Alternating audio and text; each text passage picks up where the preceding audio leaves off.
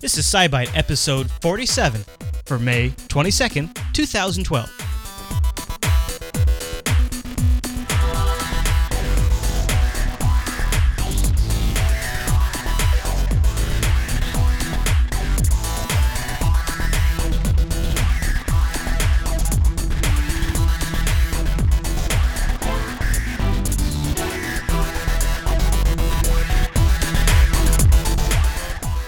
Everyone. You're listening to SciByte, Jupiter Broadcasting's weekly science podcast, now officially one year old. My name is Chris, and joining us, like every single week, is our host, Heather. Hey there, Heather. Hey there, Chris. Hey there, Heather. Happy science to you. Happy science. And I'm very excited to say for the one year anniversary celebration, Yes. the J Man joins us. Hey, J Man. That's me. Welcome back. What the heck am I doing here anyway? Well, Heather's going to tell us. Heather, what are we doing this week? Today, we're going to take a look at the spaceward journey of SpaceX, ancient arthritic reptiles, Easter Island statues, bouncy exploration probes, a mousetrap IV dispenser, and as always, take a peek back into history and up in the sky this week. Of course, uh, it's pretty exciting to have the J Man here to celebrate the one year Yes. anniversary. Now, he has not been officially on science duty, but No. uh, I've to further You said duty. oh, So gosh. you can tell he's still sharp, so he's going to have plenty of good commentary. yes. I'm really excited this week to talk about SpaceX. This Yes. is uh, something that uh, people have been listening to the last few weeks of the shows know that as it's progressed, I've st- I started actually kind of as a skeptic, and I've kind of progressed into more and more excited about it. And uh, I don't know about you guys, were, were either of you able to stay up last night? Almost. No. No, I like I like was ready. I was like, it was gonna be 1 a.m. my time. And I was like, Yeah. I-, I think I could do that. I think I could stay up just long enough and then fall asleep right afterwards. And I had my little you know, Kindle with the countdown, and then I like clicked onto it and it was like had been pushed back another hour. I was like, bye SpaceX, see you in the morning. Clunk. Yeah, I, I couldn't do it either, but I, I somehow ended up actually getting probably what I could have never hoped as a more better experience to the launch uh, if I had planned it any better. I went to bed and I was listening to a podcast, but the podcast was kind of funny and it was keeping me awake. So I thought, well, I can't fall asleep to this, right?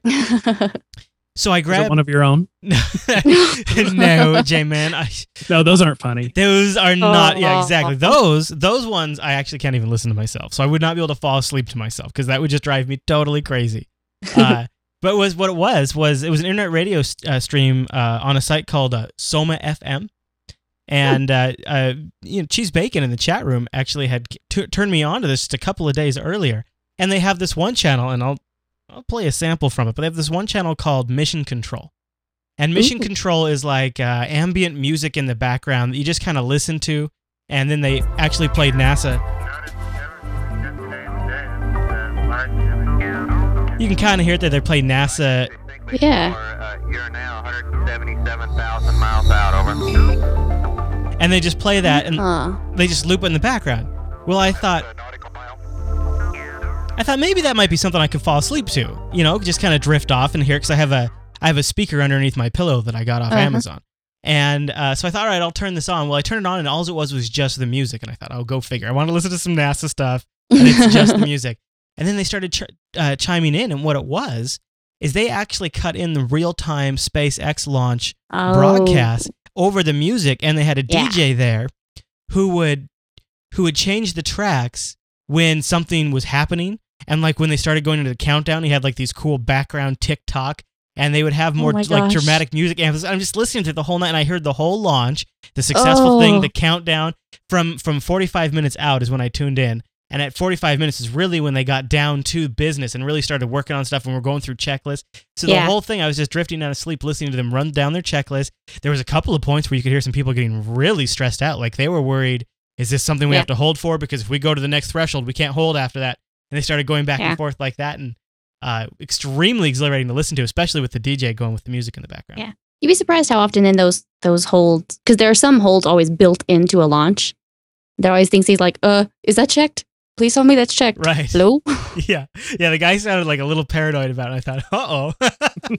but Well, they did find something wrong like a couple days ago. Wasn't this supposed to go off uh, like a day or two ago? On Saturday, yes, at uh, T minus one half second, the launch was One half aborted. oh my One half gosh. second. Whose job was it to stop it? It was the computer. The computer Oh, autoed. Oh, wow. it was a uh, a stuck God, what uh, would we check do valve. without computers? I know, right? It was a stuck uh, check valve It's meant to uh, let gas through one way and then not let it go back. And it was failed. And so there was a high pressure area in one of the engines. And so the computer saw that and went, nope. And this Not was today. this was actually turned into sort of an interesting PR opportunity Yeah. for the SpaceX company because I heard them say something to the fact to the effect of, well, we can get in there and fix it much faster than say NASA could because NASA would generally be working with subcontractors Mhm. and they would have to bring in these subcontractors and then teach them about the, the system and teach them about the problem and then have them, you know, bid to fix it. Whereas we just go in and fix it. Yeah. And there's there's a whole bunch of like steps to go into that. You have to have one crew go in. So how many different subdivisions of people and contractors you have to come in to assess the situation, to buy what products you need, to install it, who has to have the bean counters running where. Yeah, you don't usually uh, run into just a one one or two day delay on NASA launches. It's usually like pushed back a week or, or more. Yeah, it, it all depends. This was one of those things where they found a problem. They said, okay, quickly analyze all the data. And so they said, okay, climb up, look at it. Oh, it's a check valve. Okay, we can ch- we can change that out. Go in, and Right. change it out. St- everybody step back and Well, it helps Go having the all the guys situ- that, you know, engineered it there to also fix it. yeah, they're all there. Yeah. Although it was funny, the uh, talking about the uh, you know the countdown and stuff. The, the guy sounding really stressed out. If you Yeah. see like the the camera like checking in on the mission control area, you know everyone's seeing you know NASA and they're all there in their suits and you know they've got their hair. This this one it was like jeans and t-shirts, shorts and t-shirts, and they're all just kind of standing around in a room staring at their computers. wow. Well, that's corporate culture for you, right? Yeah, they're just like, all right, the important thing is getting this to space. Yeah, yeah. Well, and uh, they did it. The uh, They did. They, the blast off happened. Minus 10, 9, 8, 7, 6, 5, 4, 3, 2, 1, 0. There you go. And Whoa. launch of the Yay. SpaceX Falcon 9 rocket as NASA oh. turns to the private sector to resupply the International Space Station. Now, uh, I got to tell you, it's a little more epic with the uh, crazy music in the background and the tick-tock of the big clock. But uh, I don't know. It's pretty epic for me. And anyway, if- I don't know if the internet could feel me shaking my fist and smiling in the air, even though it's you know it's already happened hours ago. oh yeah, no, it, I, I'm, I'm really excited about it because it, it means we're not, we're not tied to the government to get up there and do these kinds of things, and, and maybe Mhm. we can actually start. no, instead we're just tied to big corporations. Well, that's true. Well, it, it's not outsourced to other countries or you know public relations. There, Oh, it, it's it just could definitely be worse. I will give you that. Yeah. I worry about it too. Uh, you know, I actually was surprised that they publicly broadcasted all of this launch stuff because I would almost wonder if that would be like a corporate trade secret and they wouldn't want that out there. I, I, I didn't expect to be able to just tune into some internet radio station and hear a, a broadcast of, you they know. have to. It's uh, dueled by uh, NASA. Okay. NASA has to be able to do all that stuff. Now, granted, some of these big, larger companies, you know, these big events, they'll uh, they'll put the live coverage out. You know, they'll show the the rocket testing or they'll record it. But this is one of those things that even on Saturdays, they sort of had a webcast going on, like, Yeah. and then like the you know the you know everything happened and the abort, and they're like, okay, well, let's figure out what happened. This is big enough, and it's working with NASA. They're going to have to do some of this broadcasted. Yeah. Yeah. That's good. That's good. Because it, it gives us something to, to, to listen to and watch. Uh, Well, I don't Yeah. think they were exactly shy about it. I mean, you've got No. uh, some links here in the show notes from uh, Elon Musk, the the owner, right, of, of Yeah. Yeah. SpaceX, Yeah. Uh-huh. and he was he was tweeting up a storm during the launch and, and all around the. he pretty looked proud, really excited. yeah. Oh yeah, even on uh, Saturday when it got uh, when there was the abort, he's like, "All right, uh, slight problem. This is what it was. Adjusting it. Check back in a couple days." one of the things I heard in the broadcast about uh, about the 50 minute mark is actually when- when I tuned in. The 40, 45 was when they got down to work, and they did a brief interview right before they started, and they said, "Okay, assuming launch goes good, what's the next point that if it doesn't happen right, it, the, the whole thing's bagged anyway? So even if launch is perfect, what what then can break?" And they said, "Well, the biggest thing we're worried about because we've only done it in the factory is the solar deployments, Mhm. and if the if the panels don't go out, game's up." And Yeah. what they now we've done it hundreds of times in the factory successfully. It's make or break it up there. And I guess they went up there and what, what Yep. about five minutes after it was up there, it deployed them or something like that. It was some sort Yeah, of it de- yeah. yeah. deployed just fine. About uh, nine minutes out, nine. Okay. it separated, and then they started to deploy the solar arrays and everything. Wow. And now they have to wait. They don't get to go up and make out with the space station just yet.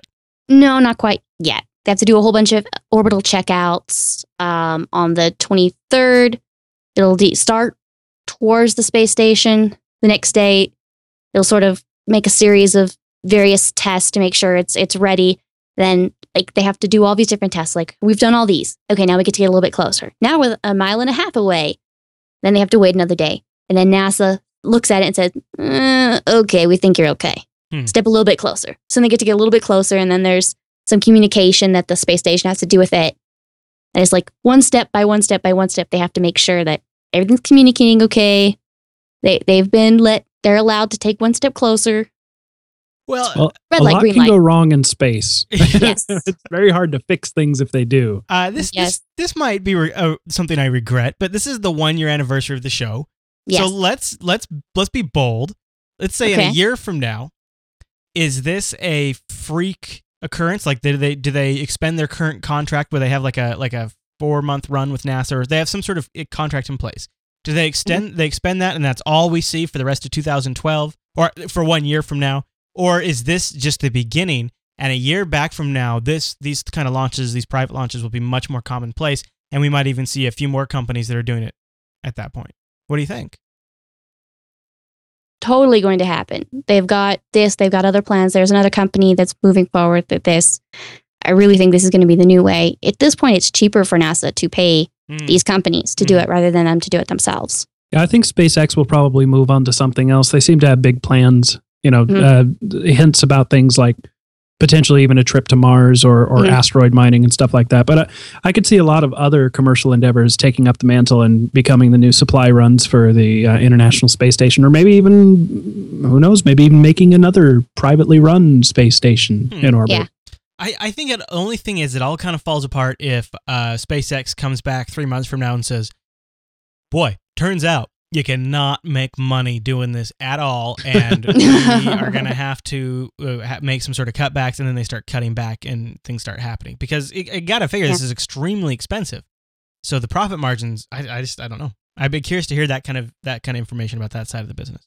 But I hope you guys are right. Yeah, I mean, this kind of thing is very front loaded. There's a lot of infrastructure to put in place, Yeah. you know, getting all that set up. And if it wasn't feasible, I mean, granted, Elon Musk has a lot of money to throw around. PayPal But if he- dollars. Yeah, PayPal dollars. We Mm-hmm. all put chip, uh, Yep. put in a little chip of paint on that thing. Yeah, now everybody knows that's where your fees went. Yep. Into But still- space! Yay! but if like it didn't seem tax dollars. feasible, I don't think he'd go forward with this. Yeah. And he's a, I mean, you can love something and you can have the money to do it, but you're also going to have at least a little bit of business sense to try to make sure that it can go past your bank account. Probably. I think you're well, that's the right. thing. I, I, you know, if they do this and then they come back and say, "Well, that was fun, we're done," then Yeah. we know that it was too expensive and and this the prospects aren't there. But I don't get that impression. I, I No. feel like SpaceX is in this at least for the mid haul, if not the long haul. Oh, yeah. And and that means that other companies out there with the money to spend on this kind of stuff, on this kind of venture, will take up the mantle. Yeah. In in Yeah. very short time, I think. I mean, there are already talks with these companies that they're saying, all right, based on this, we think we could get to Mars on this kind of money. Just- Wow. Just, just wild guessing. that all seems early days, but I mean, let's bring well, it. yeah. Bring it. Yeah. I'd like to see a commercially um, sponsored uh, like pseudo colony on the moon first. Yeah. I think that's a, a step along the way. I'd like to see Yeah. asteroid mining, to be honest with you. Not that I don't want to go to Mars super hard. It's just that uh, resources. If we could get if we could get more minerals and resources off asteroids, and then reduce our our drag on the uh, envi- environment here, that'd be great. Mhm. That'd be really great. Yeah. I worry about Oddly- I worry about aiming at Mars too quickly. I don't want our uh, our newfound private space sector to for their uh, reach to exceed their grasp. You know what I mean? well, yeah, you're going to take it all in steps. Now, long term or midterm, uh, the ability to continue and make your own supplies, in situ resource uh, resources, it's easier, way easier on Mars than the moon. There's there's nothing there on the moon. Ah, yeah, I gotcha. But so I mean, it's something something sustainable is more possible on Mars. Oh, completely way more sustainable. And- All right. But but on the moon, you could be more reliant on on quote unquote local Earth supplies that you know could be made could be supply runs could be made in what three days versus Yeah, that's about what Apollo took. So yeah.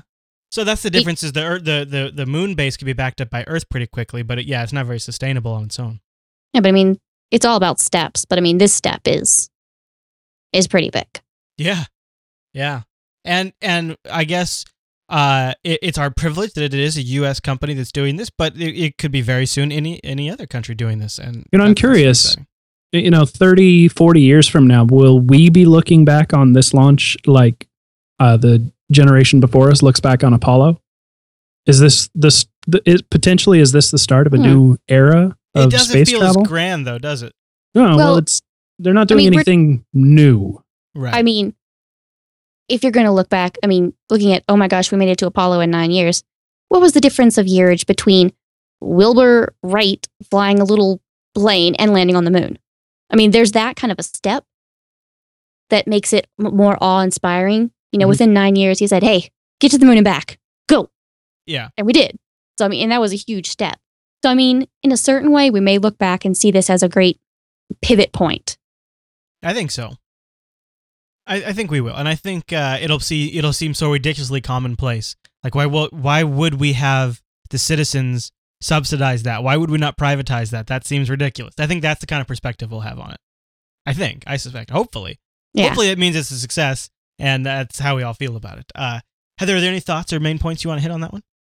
Uh, a couple little things. SpaceX actually is kind of known for tucking little things in its uh, in its launches and not telling anyone about it until it's actually after actually launched. Oh yeah. Uh, the first one was a big wheel of cheese. Um, this one was tucked somewhere along in the second stage of the spacecraft was a little lipstick lipstick tube size container, and it contained the ashes of a little over 300 people, including uh, a Mercury pro- uh, program astronaut Gordon Cooper, uh, and the actor James Doohan, Scotty from Star Trek, yeah. and that'll be in orbit for about a year. And people had heard that Scotty, you might have heard that Scotty was going to be up in space before. There was a couple, Yep. there was another, like in 2007, there was something that. Yeah, uh, but, it was a uh, it made it to to brief suborbital flight, so he was in space. yeah. But this was actually going to orbit the Earth for about a year. Good for him. So there you go. you know i find that really cool but does anybody else feel like that could be the beginning of some sort of really bad sci-fi movie where like gamma rays hit the ashes and Oh, yeah. they Oh, crash land as zombies and Oh yeah. Oh the man! 308 It feels like yeah. I mean, it feels like sci-fi has been warning us to not do something like this. Exactly. There's the gamma rays, you uh-huh. know. Oh, It won't just be zombies, they'll have superpowers. Thank goodness for the tone. All right, I just want to do a quick reminder to let people know that the Jupiter Signal will be out this week, and uh, the SciByte audience is uh, one of our top subscribers. But I just want to let you know, just in case you haven't subscribed yet, there'll be a spot in the show notes, but you can also go over to bit.ly slash Jupiter Signal because you can't stop the signal. Right? Right, guys? Nope, Guys? I got that. you you get it? can't. You get it? Yeah. Okay. I got it. It's All right. good. Okay.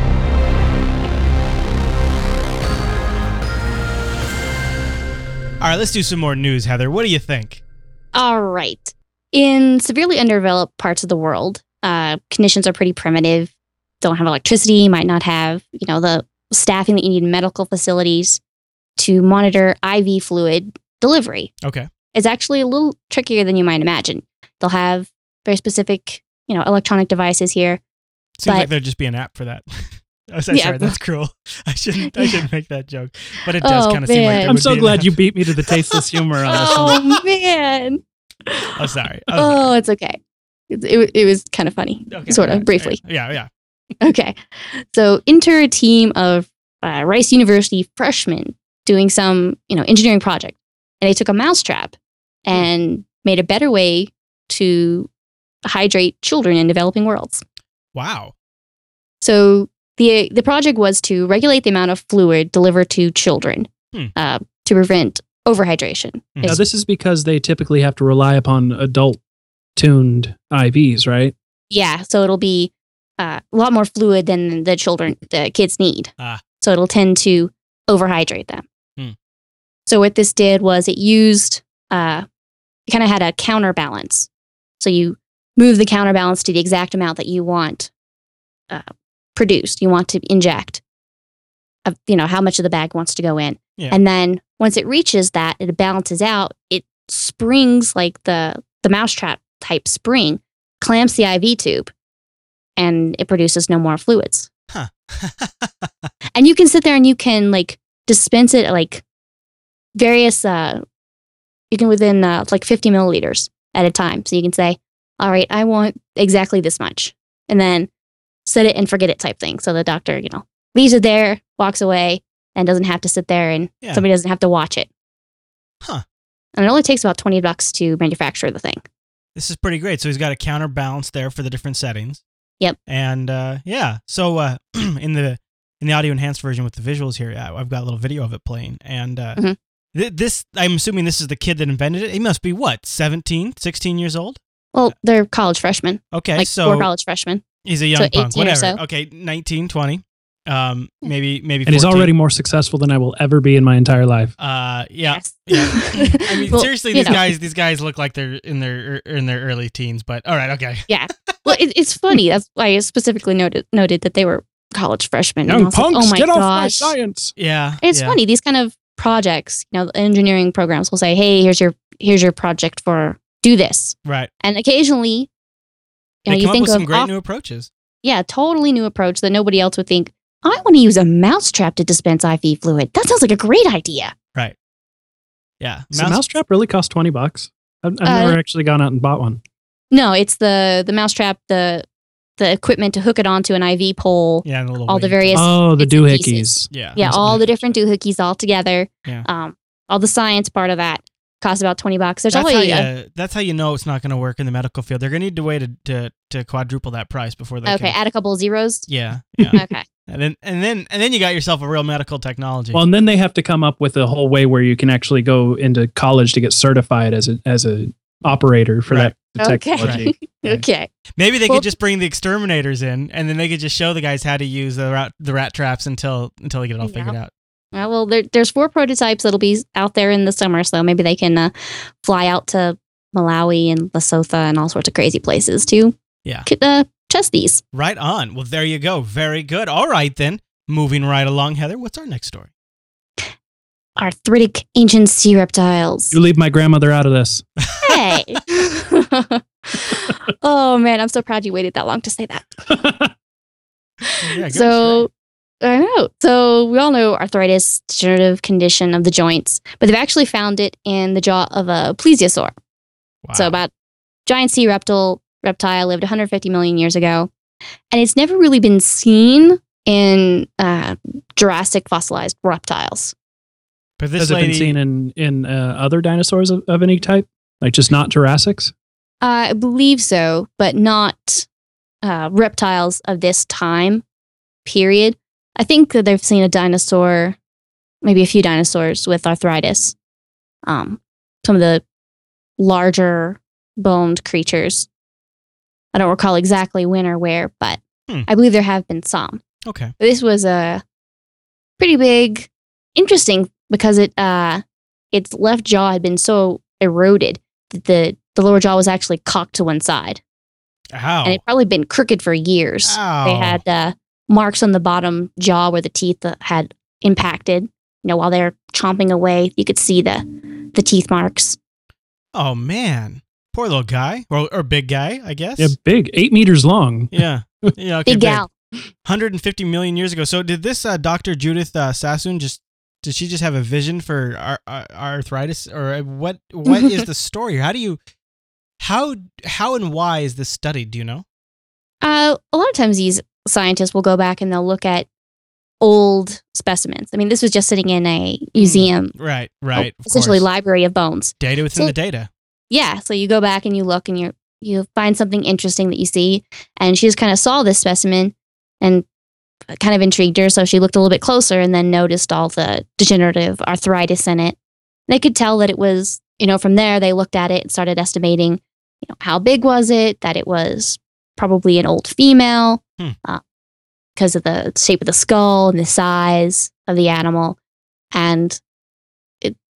Anytime with this, the arthritis itself is not going to kill the creature. They can still chop. There was nothing Yeah. hunting these plesiosaurs except other plesiosaurs. They were the, the big dog on campus. So about the only thing that would happen is if the jaw broke, then they couldn't eat. Right. So they were just living in some discomfort. Yeah. Yeah. That's not so bad. Yeah, and actually, it had a fracture in it already. So that might have been its cause of death, is that it could no longer hunt? Yeah, so that would mean no food, and then Are there any like further reaching um, significances to this? Like, uh, are, uh, did you say that this is the first time that arthritis has been found in a in a reptile of this type or a dinosaur of any kind like that? Or is that yeah, is that it- why this is so significant? yeah, it's tracking the where arthritis hit various uh, dinosaurs and reptiles and things, sort of tracking the bone structures and how how that's degenerating. And so being able to track that a little bit is you know, being able to tell us a little bit about the bone structures needed or what might happen to Hmm. cause that or Hmm. just where it's coming from. There you go.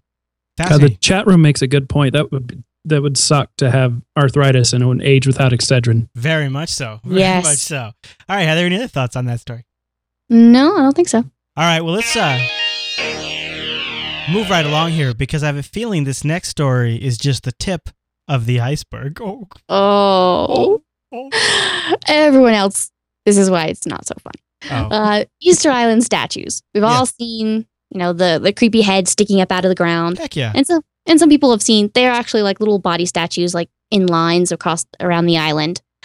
But the heads sticking out of the ground, Yeah, yeah, not sure. heads.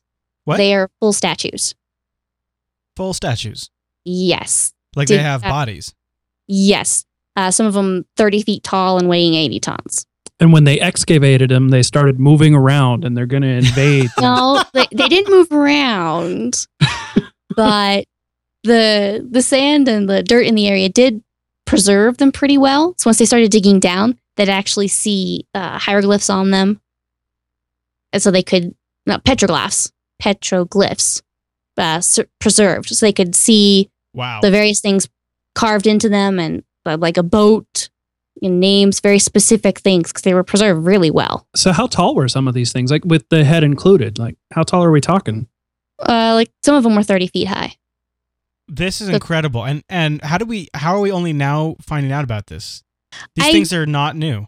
Yeah, actually, these there's been this group, uh, the Easter Island um, uh, statue project that have Sounds been going like a on. bunch This is, of loony conspiracy nuts.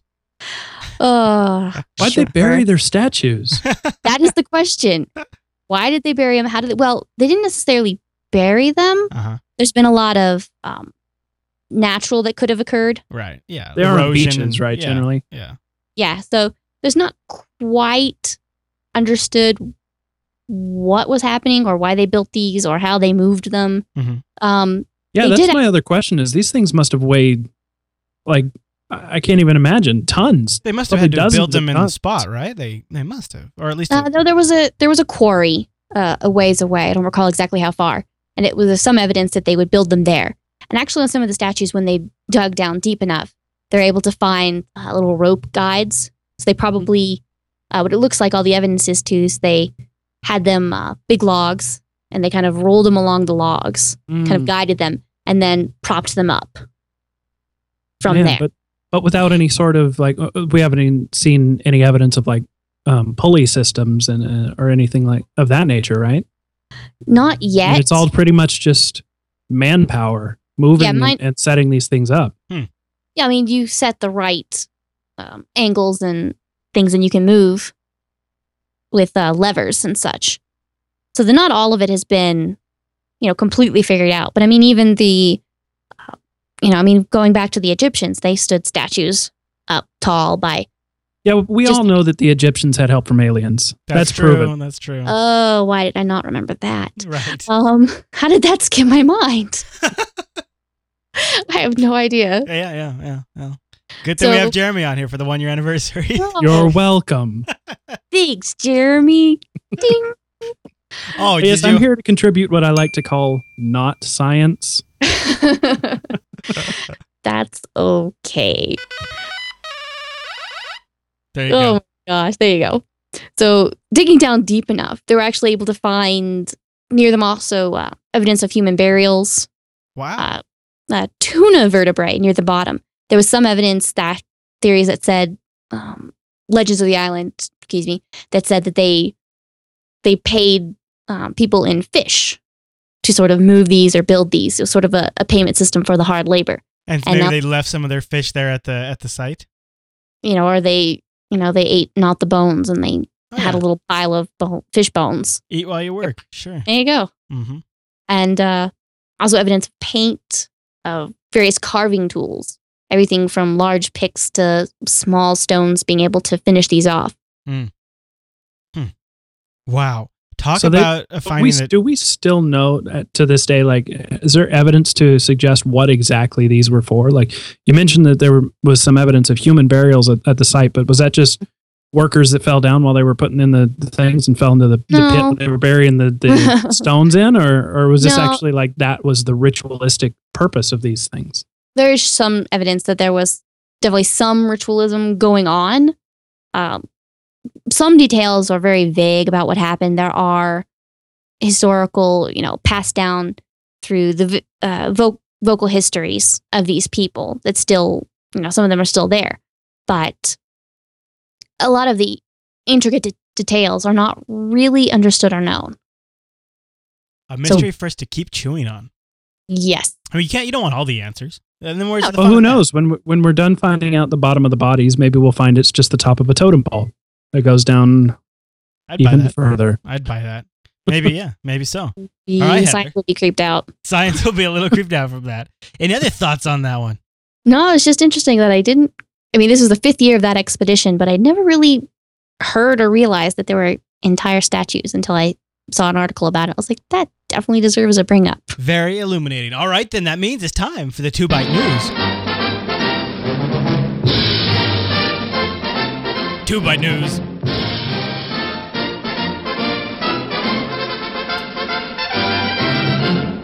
What is our first story in the two bite news?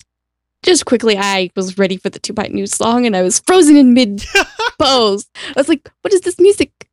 I It's decided different. was, I, I wanted to come up with something new, so I uh, I went. Okay. Well, it was it was good. I was just confused momentarily. that if anybody could ever place that, they would they would win something special. I don't know what, Okay. but something special. Okay.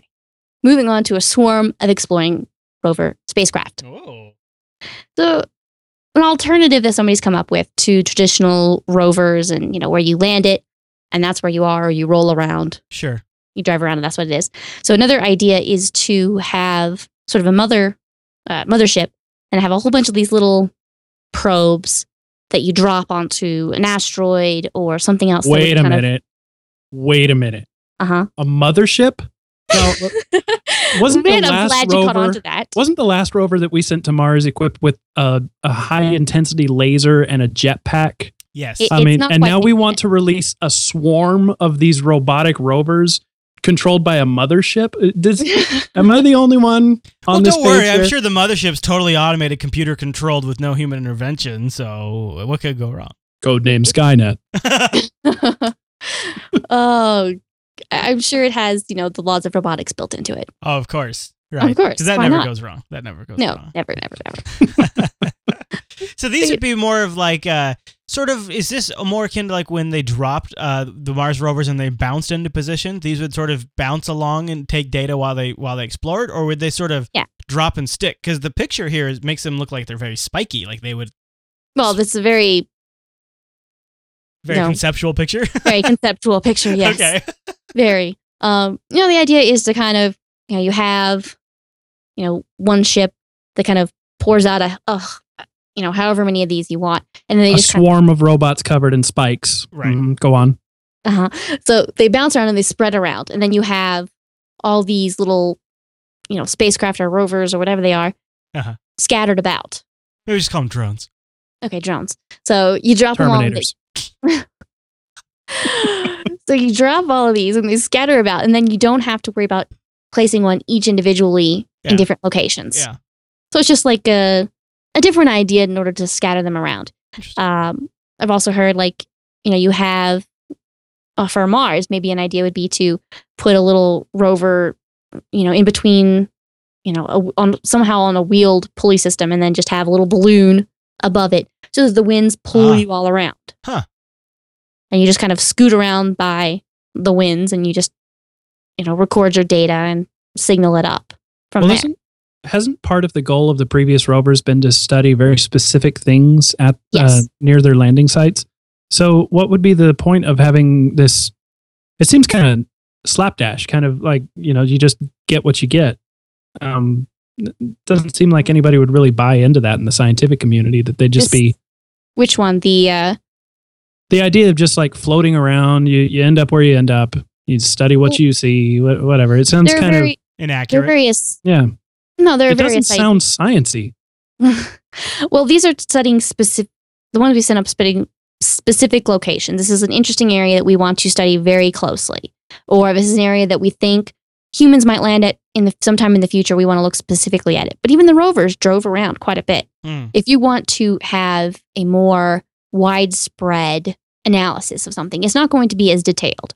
I guess Yeah, it'd also have- probably be circumstances where it'd be because the article talked about how they'd build a lot of these at cheap prices and then distribute Yeah. them, so you could get like a re a, a- a whole series of pictures from a bunch of different angles from a Mhm. region, which probably be pretty useful. Yeah, the swarm i mean it would be useful on you know asteroids even so you go up to an asteroid dump a whole bunch of these out and see, get a quick Mm. So you can get Seriously, am I the only person freaked out by calling these the swarm? Well, no, I mean, as long as they don't use them here, keep them up in space. You Uh, won't speak. We'll just manufacture them cheaply using secondhand AI. Right. yeah, because they won't have a inferiority complex that'll you know doom us all. Right. Oh, this next story you have here, should we ch- should we chat about this? Because it reminds me Yeah. of my childhood, where good old Carl Sagan and his Cosmos series. And yes. What's going on with this story? Because it sounds like maybe it's coming back in some sense. Yeah, Neil deGrasse Tyson, which uh, some people know as the Pluto killer. Um, Right. Kind of Yeah. how he made his name. yeah, kind of how he made his name, is actually cooking up with Seth MacFarlane, His Family Guy. Uh, the Family Guy person. Yeah, yes, yeah. and they're working to have a return of Cosmos. I saw the name of this, the title of this article, and it was like Family Guy creator to bring back Cosmos. And I was like, is it April first? What? Uh, I don't get it. you know, I, I, I, from the interviews I've seen with him, I bet he just loved the Carl Sagan series Yeah. a lot. He is Yeah, a it seems gigantic like- nerd.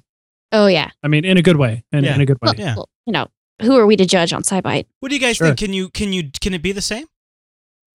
It's not going to be the same. No, but I think, I think, I think, uh, well, hmm. What I think Neil, Jamie? Neil deGrasse Tyson is a good choice though for it. I've, Yeah. I've seen many interviews with him, and Yeah. and he's really he's he's one of these guys that can take science down to earth. Yeah. Yeah. Uh, literally and figuratively. and speak sort of Really- inspirationally too, which is a really good. You know, which which- Yeah. that is great for that particular type of. and he just cuts through the BS. He gets right to the Mhm. point of things and really just makes. i- i- He actually takes some highbrow concepts of science and is able to speak to them in common sense terminology. Yeah, uh, that I think is exactly what Cosmos really did for for our generation true. in many ways. It, it brought these Mhm. these really highbrow theoretical concepts into our into our the forefront of our minds in ways that were easier to think about Mhm. than you know reading textbooks and and such. visualize like the calendar, Yeah. the calendar to represent the universe, that whole existence of the universe, and all of that. So yeah, Mhm. Yeah. very So- awesome. Yeah, so it's one of those times where someone with the right money, with a specific interest, no matter how, how oddly it seems at first, can really bring something back like this. And it was just kind of Seth Yeah, like MacFarlane, you know, his success with Family Guy and uh, American Dad has really put him into. Uh, I bet he has a lot of clout, basically, Yeah. with networks and things like that. He can probably push through a personal project like Well, this. and I'm sure he Mhm. owns his production company at this point too, so he's got Yeah. all of that end of it taken Mhm. care of too.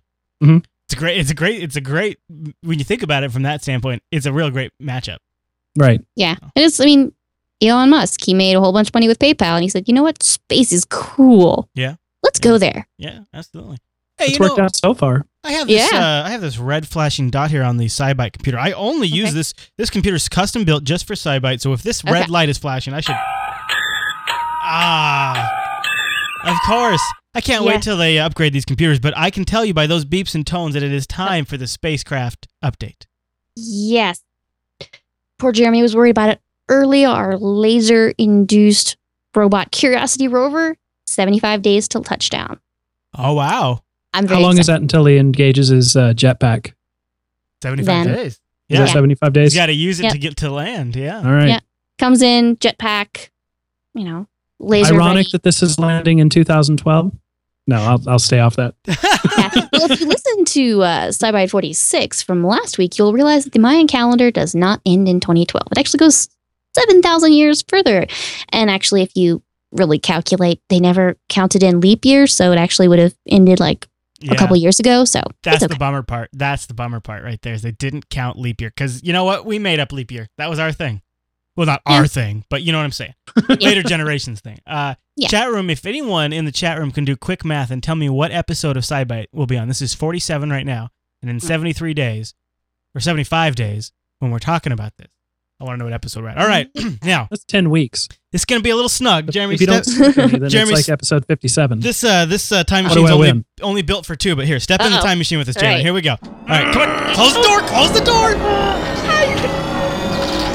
Somebody's gonna fall out. Oh, well, I think we're gonna have to leave J-Man's slippers in in the present. Uh, all right, our first destination in the time machine this week is 93 years ago, May 29th, 1919. What happened, Heather?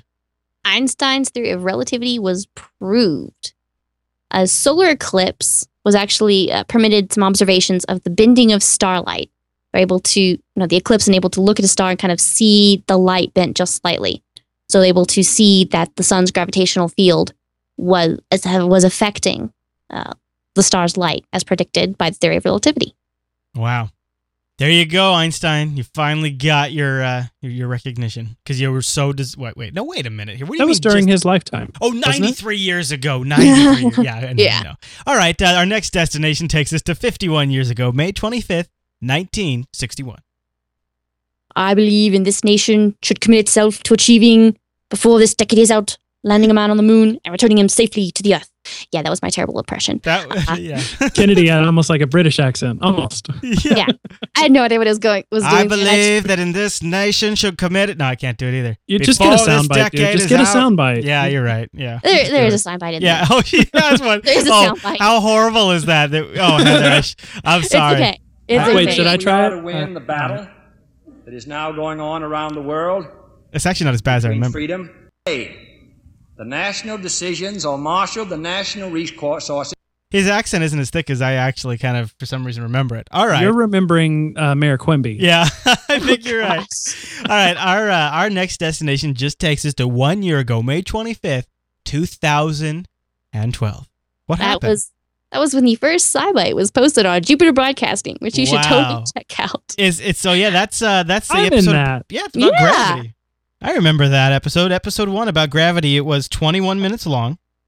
Uh, so uh, not not not that long. Although And if I uh, rem- if I recall correctly, it was actually like three weeks in post production because I was a big old lazy j- jerk. I I don't remember that specifically. I don't but, even remember that. but No, it we shot the right. episode before we had chosen our theme music.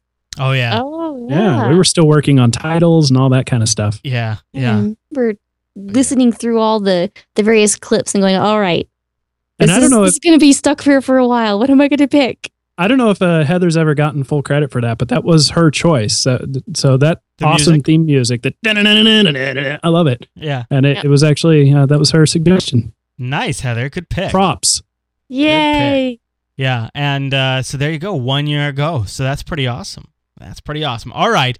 Well, uh, with uh, the time machine all done with, that means it's time for us to look up into the sky this week.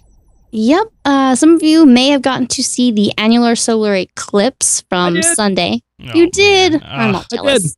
I, Oh, I you guys had uh, what do they stinking call those things? Clouds. Wow. Yeah, they don't make those here in California. Oh, man. Oh, No, man. yeah, so- I had one of my coworkers was able to peek through some of the clouds if he stood on his roof looking between two houses uh, with the welding goggles. They could kind of peek and see part of it, and he was really happy and proud that he could. Well, there were definitely some incredible images posted online. Oh, I mean, yeah. uh, and video and all that kind of stuff. So I didn't feel like I was totally left in the dark. Oh, but um bump. But no, Uh, I I uh, I was definitely a little bummed. The cloud coverage was so thick that you couldn't even see the light from it. yeah, but I'll there tell you, are. it was really cool here. Oh It yeah, was weird though. I mean, like uh, imagine the light of like a dusk when the when the when the sun is just starting to go down, you know, Mhm. and, and the sky gets all kind of hazy and Yeah. and, Mhm. and orangish, but not like pink yet. Yeah, yeah. But the shadows were all wrong, Yeah. Like and that's the, middle thing that day. really messed with my head because like uh, we were looking at sunset like light, but all the shadows were still, you know, the the sun was still up in the sky. So weird. Oh, I wish I, I, I did seen not that. come. I did not come prepared though. I, I, my girlfriend and I held up like four pairs of sunglasses stacked on top No, of each other don't to try that. to get a glimpse. No, so we no. were only able to glance for like a half a second. No, like, no. Oh, that's Sci-Fi cool. does not uh, suggest you ever, ever. Well, that's do why that. this is an audio show now because I, I can't do video. I Right. need to be okay. able to see it. If you're ever in a bind, don't have anything else. Find a piece of paper or a cardboard. Poke a pinhole in it.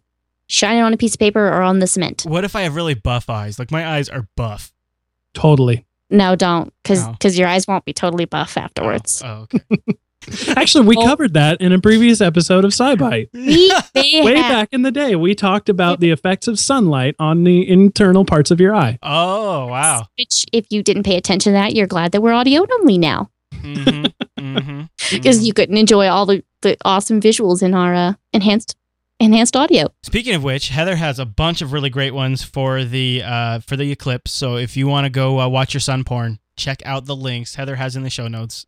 A couple of the really interesting ones are ones from space probes or looking down on Earth, seeing that the shadow on the Earth, like in the middle, you know, there's big lit globe and then there's like a little shadow in the middle of it, which is really cool. Oh, I wonder. And then uh, Earth and space. Let's see. Highlight eclipse highlights from Earth and space. That one is that the right one? I think it may be uh, annular solar eclipse casts Oh, a shadow on I'll check those out. I'll have to check those out. That looks really awesome. Yeah, and then one other thing is, uh, you know, the pinhole is what I was speaking about. Mhm. It actually shows through uh, trees. You know, you have this uh, spotted light through trees. You can actually see the little uh, eclipses through trees like that.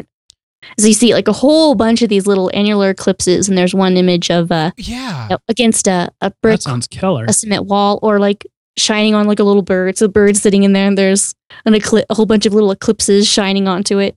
It is actually kind of creepy that when I saw it. I don't know if when I saw it, uh, the the ring solar eclipses to me they look like something from a from a scary movie. Uh, Well, we've already talked about the robot apocalypse today and zombies from space, Okay. so we might as co- well cover something occultish with the Oh, uh, with the eclipse. Actually, one of my favorite pictures of of the eclipse was subtitled something about a, a fire demon attacking because it was taken in a part of the world where the sun was right over the mountains, and all you could see was these little uh, uh, crescents, two little Mhm. crescents picking up, peeking up over the side, and it looked like devil horns or something peeking Oh, up over the side of a mountain.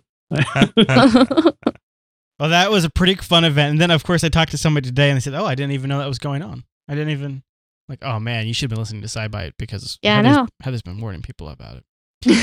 All right, well now that's the eclipse. But what about this upcoming week? What do we got? All right. We're going to see day by day the moon marching up its way up away from the sun as Venus is moving closer towards the sun as we uh, prepare for our, I believe, June 6th upcoming of the Venus transit. So we got that going on. Uh, it's going to be dropping lower and lower, um, you know, in the west northwest, preparing for that. Mars is actually high in the south southwest sky later in the evenings. Hmm. Jupiter, our favorite planet, except for Mars, of Well, course, yeah, yeah. is uh, going to be only barely visible in the its sunrise, Okay. and uh, Saturn is going to be high in the south after dark. There's actually going to be a really bright star near it, uh, Spica. It's going to be about five degrees, which is three fingers at arm's length, um, to Saturn's lower right. Uh, so it's going to start off. The star is going to be lower right of Saturn, and as the night goes on, it's going to go to directly below. So the upper one, the higher one, is going to be Saturn. Okay. Higher one will be Saturn. So there you go, folks. And of course, if you see these things, you're like, oh, what was it? Heather said, what was it? She she she wrote it all down in the show notes. So just go check those. Uh, and you can. That's what I do. yeah, that's okay. and I, I swear I've watched people do it too. I, I see return visitors. They go down. That's what they look at. Like, okay, I got it. I got it.